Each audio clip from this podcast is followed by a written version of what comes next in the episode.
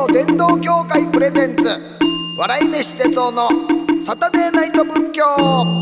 この番組は仏教伝道協会の提供でお送りします。こんばんは。笑い飯の哲夫です。仏教のことを皆さんにもっと身近に感じてもらおうという番組サタデーナイト仏教です。さて今月のゲストは友近さんです。よろしくお願いします。お願いします。お願いします。お願いします。ちゃんとしてください。はい。今回もね。よろしくお願いします。お願いします。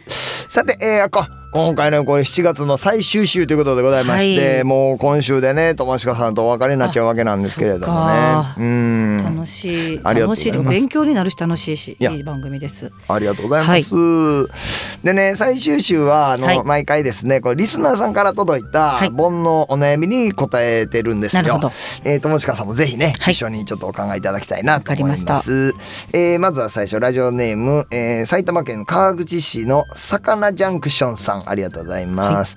えー哲夫さんこんばんはこんばんは。えー哲夫さんが大好きでいやもうありがとうございます。そんなもんますみません自分で言って。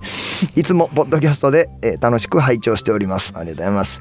私は実家が核家族で母が謎の宗教をやっていた時期もあり、うん仏壇もなく法尻も出たこともなくなんならお墓参りも数えるほどしかしたことがなく仏教に関心はあっても日常の中で触れる機会がないまま31歳を迎えました今は結婚して子供がいるのですが子供たちには日常の中で自然にご先祖様や命に感謝できるような子になってほしいです。そういった生活に根付いた信仰心はどうやって身につけていけばいいのでしょうか。今は自分も夫も縁のない土地で暮らしており、えーお世話になっているお寺さんもありません。ラジオや本で知識を得るのも楽しいのですが暮らしの中で実践していきたいです。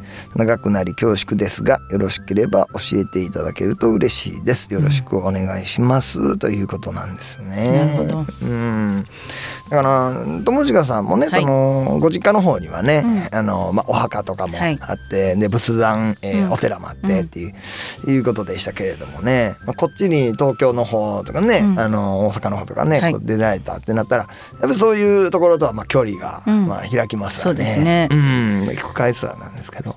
私だからもう本当に常にあのーまあ父親亡くなってますけど父親見ている。おじいちゃんおばあちゃんも見てる。はい。っていうふうに思いながら生活してるので。ああそうですか。はい。話しかけたりもするし、へえ。だから何かあったら報告もその実家帰った時とか、ままあ、家の中でもしたり普通にちょっとだけ上向いて斜め上向いて、ええ今日こんなことがこんなんやったわとかは言ったりしてますね。あ。。あそうですか。はい。はあなるほどなるほど。うん。あの上村かなさんねトイレの神さんの、あの方もねあのなんか仏壇にあのあのおばあちゃんに歌歌ってんわ、みたいななんかね言ってはったん聞いたことありますけれども、なんかねうん。トイレの神様初めてあのラーメン屋のスピーカーから流れてきた時にね、うん。もうなんやねんこの歌ってなってはい。なんかラーメンスープの中に涙を23滴入れてしまったんですよええもう初めて来た時じゃあ感動したってこといやいやじわっときたんだ。そうなんですこれなんなんと思ってね。はあはあ三拍子の魔力やって思ったんですけど、はい、なんかほんま歌詞はおばあちゃんまあ僕もおばあちゃん子ですから。なんかすごいことをこれ歌にしてんなと思ってね。うんであの小籔さんがね結局はい。ミュージシャンの方いろいろお知り合いいてるから、うんはい。ちょっと僕あの上村かなさんってあの方ちょっとあのその歌すごいって直接言いたいんですが言ったら、あほんだら連絡先教えたるわってなってね、うんうんうん。ご本人に確認取っていただいて、うん。で上村かなさんえー連絡いただいてうんうん「だ哲夫さん久しぶりです」って言って「知り合いやった!」ってなってね、うん。なんか前にあの先輩のうん結婚式で、はい。あのご一緒させてもらったことがあった方で「あうん。あなたやったんですか!」ってなってね。へ「だから友近さんとたまにご飯行くんえです」って言ってはって。そうそうそう。ええあ私もラジオで一緒やって。そうなんですよね、あ近いところでつながんねやってね。うん思ったことがありましたけどなんかそういうねご先祖さんとね、はい。なんかこうつながってるうん。普通に話しかけもできるっていう、なんかそういう感覚もねなんか僕もやっぱりちょっと似たところがあって、はい。うん。なんかねこうなんか都会に出てきててもうん。やっぱりなんかうん僕の中ではすぐ隣にですね。いてるんですよね。はい。うん。その感覚だからなくなっても変わらないかなという感じはしますね。ああそうなんですね。うん。だからこのね、さかなジャンクションさんも、やっぱりなんかその、ですかね、まあ、仏壇とかでそういうお墓参りとかっていう機会がなかなかないということなんですけどやっぱりこう子供がいててその子供にまあこういう、まあ、命のつながりとかを知ってほしいっていうことですから、多分ご自身もねこのご両親とのその命のつながりっていうかね、その血縁関係のつながりすごく分かってらっしゃるでしょうから。そうですね。ねまあ、そういう感覚さえあればね、特にまあ仏壇がなかったもと、うそうそうそう気持ちがね、うん、あれば大丈夫かなと思いますね。そうですよね。うん、うん。だからよく何かこう毎日嫌な連続、うん、なんでうちだけこんなことにみたいな不幸が起きる人を見てもらったら、はい、うん、ご先祖様に手を合わせてないんじゃないですか、うん、お墓参り行ってないんじゃないですかみたいなことで、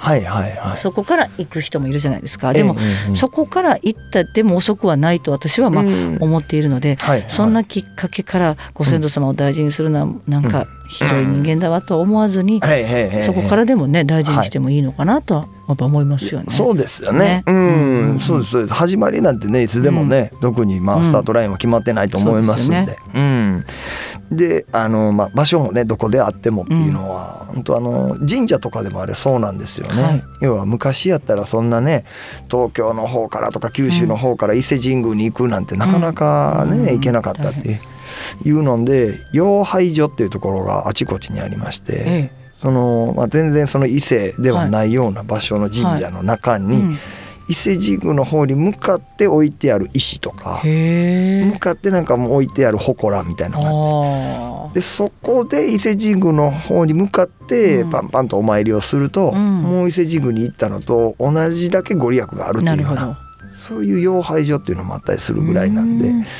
だからやっぱりそのねご先祖さんにまあ手合わすとかね、うん、感謝するっていうのはもう場所は選ばなくていいかなっていうね、ね。うん、気はします、はい、はい、ちょっと真面目に答えさせていただきましたが、はい、えー、じゃあもう一つご紹介しますね、はい、えー、ラジオネームシャカリキマカリキさんありがとうございます、えー、笑い飯哲夫さん友近さんスタッフの皆様いつも楽しく聞いております、はいラジオを聞いて夫がシルクスイートを植えました、うん、うまく育つかなと心配しながら毎朝起きたら苗を見に行き海外しくお世話をしています、うん、先日苗に虫がついて葉っぱが食べられてしまいました、うん、愛着が湧いた分、えー、夫は怒りに震えながら虫を潰しています、哲夫さんはこんな時のどのように怒りを処理しているのでしょうか、うん、作物を育てている哲夫さんのお話が聞きたいです、うん、どうぞよろしくお願いします。ということですが、はい、そうなんですよ。僕もねまあ田んぼと畑実家にあって。そうですよね。そうなんです、うん、それをやってまして、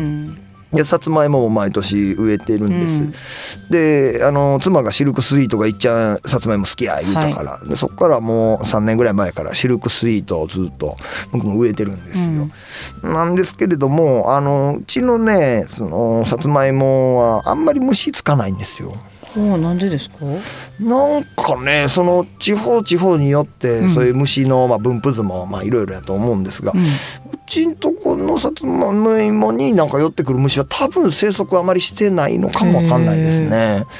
うん、なんやったらもうそのキャベツとか、ああいうまあ油中のね青虫が狙いに来るやつはもうしょっちゅう食べられてます、だからもう薬振ったりせなダメなんですね、で薬振ってもまあすぐ雨降ったらもう薬流れちゃって、でまた結局青虫上っていっぱいついてたりするんですがその青虫自体は僕はあのほんまに怒りに震えながらって書いてますけれども、マジで何してくれんねんと思いながら毎回黙殺してるんですね。うん、あそうですかやっぱり、えー、やっぱりこれはどうしてもね農業の敵にはなってしまうんで。でね、なんですけどそれどういうふうに僕は潰させていただくかと言いましたら、うんうん、要はその人間が食べるやつやからちょっと今お前は食うなよで、こう潰したその手を土に思いっきり練り込むんですよ。だから結局虫も土に帰ってくれよっていうような。はいはいでそうなったら結局どうなるかって言ったら、その青虫だった養分が土の中にガーッとまた浸透していって、でキャベツの根っこからその青虫だった養分がガーッと吸い取られて青虫は見事にキャベツの一部になるんですよね。なるほど。だからこういう循環みたいなんて地球上でずっと行われてて、はいはい、で我々の命体肉体というのももともとは何かの何かやった一部であるわけで,、でそういうののおかげで今自分として現れてるという。で結局自分というのもまた何かの何かに変わっていってっていう、まあ、こういうずっとサイクル循環が。行われてるなっていうことをイメージしてるんですけれども。土に返してあげるってことか。そうなんですよ、うん。結局はねやっぱり人間もね、うん、そのまああの虫に食われすぎたキャベツだけを食べてたら、まあ、ほとんどキャベツがなくなってしまってたらね、うん、人間がひもじい思いして生きていけませんので、はい、だからここはごめんやけど青虫さんうん、お亡くなりになってくださいと、うんうんうん、確かに虫潰す時とか、うん、やっぱりちょっと躊躇しちゃうんですけどでもね。でもね、うん、これずっといたらな家の中にとか思うとね。ね、うん、だ昔は本当にバンとかって手でやってましたけど最近はこの袋とかでレジ袋とかにふわってして外にふわって投げるとか。ああそうしてますか。わ、はい、かりますわ。なんか変わりましたねちょっと考え方とかねえねえハエたたきもね、ね、使わんようになったっていうか、うん、ハエたたきでペチンではなくてシャッシャッって窓開けてね、はい、ハエでハエでハエでそうそうそうなってきますよね。ね。この前ね電車普通のね、はい、電車に乗ってたら、うん、なんかどっかの駅でビーってドア開いてその瞬間にどうやらでっかいアゲハチョウが入ってきたみたいな、なかなかないでしょ電車の中蝶々が。ねでこう客席のね、目の前わーってこうやって飛んだりしてて。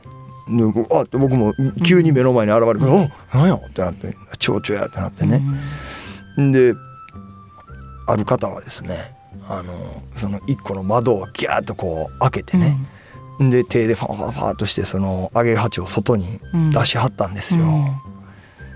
僕それやらずに見見てる側だったんですよ。それほど情けないことなかったです。その感情わかりますでも。わかるでしょこれ。そのね行動を移す本人かそれを見てる人かっていうね、はい、そうなんですよ。僕はただ傍観の方になってしまってたんですよ。やられたでしょこれ。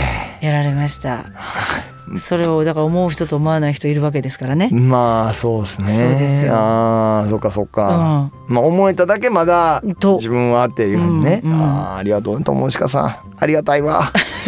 今の説法ありがたく頂戴いたします。ありがとうございます。友近悟りです。おらんねって。おりそうやねんけどうんだよねなんか、うん、やっぱりそういうふうにやっぱりこう自己反省っていうんですかね、うん、うん、常に何かねまあ。そうですね、うん、いや自己反省本当大事。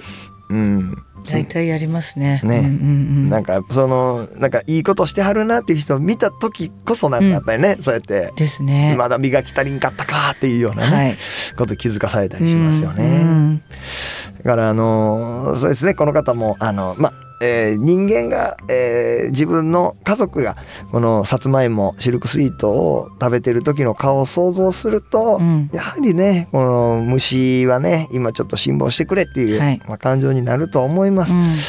うんでもまあその怒りっていうのをまあその処理するっていうことはこれは結局はだからあのその虫の気持ちに立ってあげると、うん、やっぱり虫は虫でやっぱり何かを食べていかないと、まあ、生きてはいけないんだっていう、うんはいだからそのために虫なりの行動っていうのをやってたんがその葉っぱを食べるってことだから、うん、まあちょっとだけ葉っぱ食べられて、まあ、それはそれで幸せだったんかなとかっていうことをまあ思いを馳せながらそうですねね、うん、処理はしていただきたいなと思います。はい、はい、ありがとうございます。ありがとうございます。えー、友近さんはあのなんかお米ってこだわりがあったりしますか？お米は、ええこだわりっていうのが正直そんなにはなくないですか？もうお米が好きなのでどんなお米でも食べるって感じです、はい、あなる。はい、そうなんですね、はい、いやお米ねもうお米この前田植えがやっと終わったとかね、はい、もう田植えが終わるともうやれやれなんですよね。ああもうだって、うん、えだからもうまあもう時間ないね。だからそこにまたこう入ったっていうのも聞きたかったんですよ。その農業とか農業。ああなるほどなるほど、うん、まあ、これはもうでも先祖代々うちは農家で、はい。はい、でまあおじいさんは亡くなったんですけど、うん、まあ、父親がねほんまやったら、えー、と80まだ前かな、うん、ほんまやったら父親がやるべきところなんですが、ちょっと父親があの下半身がね不自由になっちゃいまして、でもうそういう農作業できなくなったんで割と早いうちに僕にもやったらえメインとしての、まああれが役割が回ってきたっていう。でまあちっちゃい時から僕もお手伝いはやってるんで、はい、まあノウハウは大体わかるんでやってるんですけど。で、まあ、奈良奈良の住みます芸人とかね、はい、結構まあ後輩たちが、はい、あの手伝いたいって言ってくれるんで、うんうん、まあ、ほんまその辺は助かってます。ですね。うん。なかなか一人でやるってなったらね。ですよ。手伝いたいって言ってくれるっていうのはまたやっぱりね、うん、今までの哲夫さんのそのいややっぱ見見てるっていうことですよ。振る舞いとか。いやほんまね。だからやっぱこっちも感謝するっていうのがなんか大事なんかもわかんないですよね。ね。うん本当なんか年々感謝感謝ってばっかり言うようになってきました。本当そうです。ほんまは電車電車って言いたいんですけどね。なんか。電車、あでも電車と列車ってやっぱりね、うん、ディーゼルとかで違うからまあ大まかに言うと列車っていうと間違いないですよね。そうなんですよ、うん、列車。だからそのあれ電車って言ってるけど、うん、電動客車なんですよ、そうですよね。だから列車ないしは客車っていうのが、はい、一番いいんですよね、そうです。そうですね、はいいやええねんってだから。もう。もうやない。もうやないね。さあ、えー、今週ね7月最終週ということでね、はい、えー、今回友近さんお別れなんですが、はい、えー、一月いかがだったでしょうか？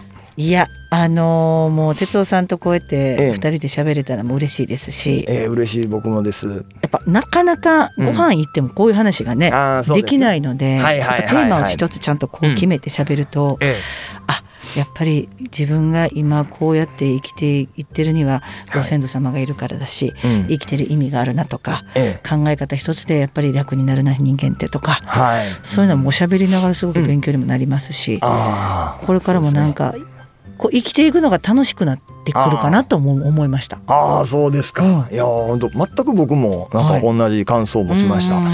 友近さんからもいろいろ教えていただきましたし。ないです。ええ。ーはい、やっぱりこうなんかまたなんでしょうかね同じところが好きだなっていうことで、なんかまたね再確認できたような。そうですよ。なんかややらなきませんね。ねえ、またまたなんかやりたいですね。はい、ダンサーだけでダンサーインダダーク言うてたらほんまね、もうだダメですわ。ほんまそれはもうね癖癖というかね仕方ないです。えー、やめれないですね。やめれないです。ね、はい、はい、うん、ありがとうございます。ありがとうございます。ということで、えー、今月のゲストは友近さんをお迎えしました。一ヶ月間どうもありがとうございました。さてこの番組ではメッセージを募集しています。お悩みはもちろん喜怒哀楽どれかにまつわるエピソード日々の生きにくさを感じたら軽い気持ちで送ってみてください。ハッシュタグサタデーナイト仏教もしくは番組ブログからお願いします。ご紹介した方には番組特製ノートを差し上げますのでお楽しみに。というわけで月日は百代の過客あっという間に時が過ぎ去ってしまいました。来週もこの時間に仏教をしたいと思います。ここまでのお相手は笑い飯の哲夫でした。あっしゃ仏教伝道協会プレゼンツ笑い飯哲夫のサタデーナイト仏教この番組は仏教伝道協会の提供でお送りしました。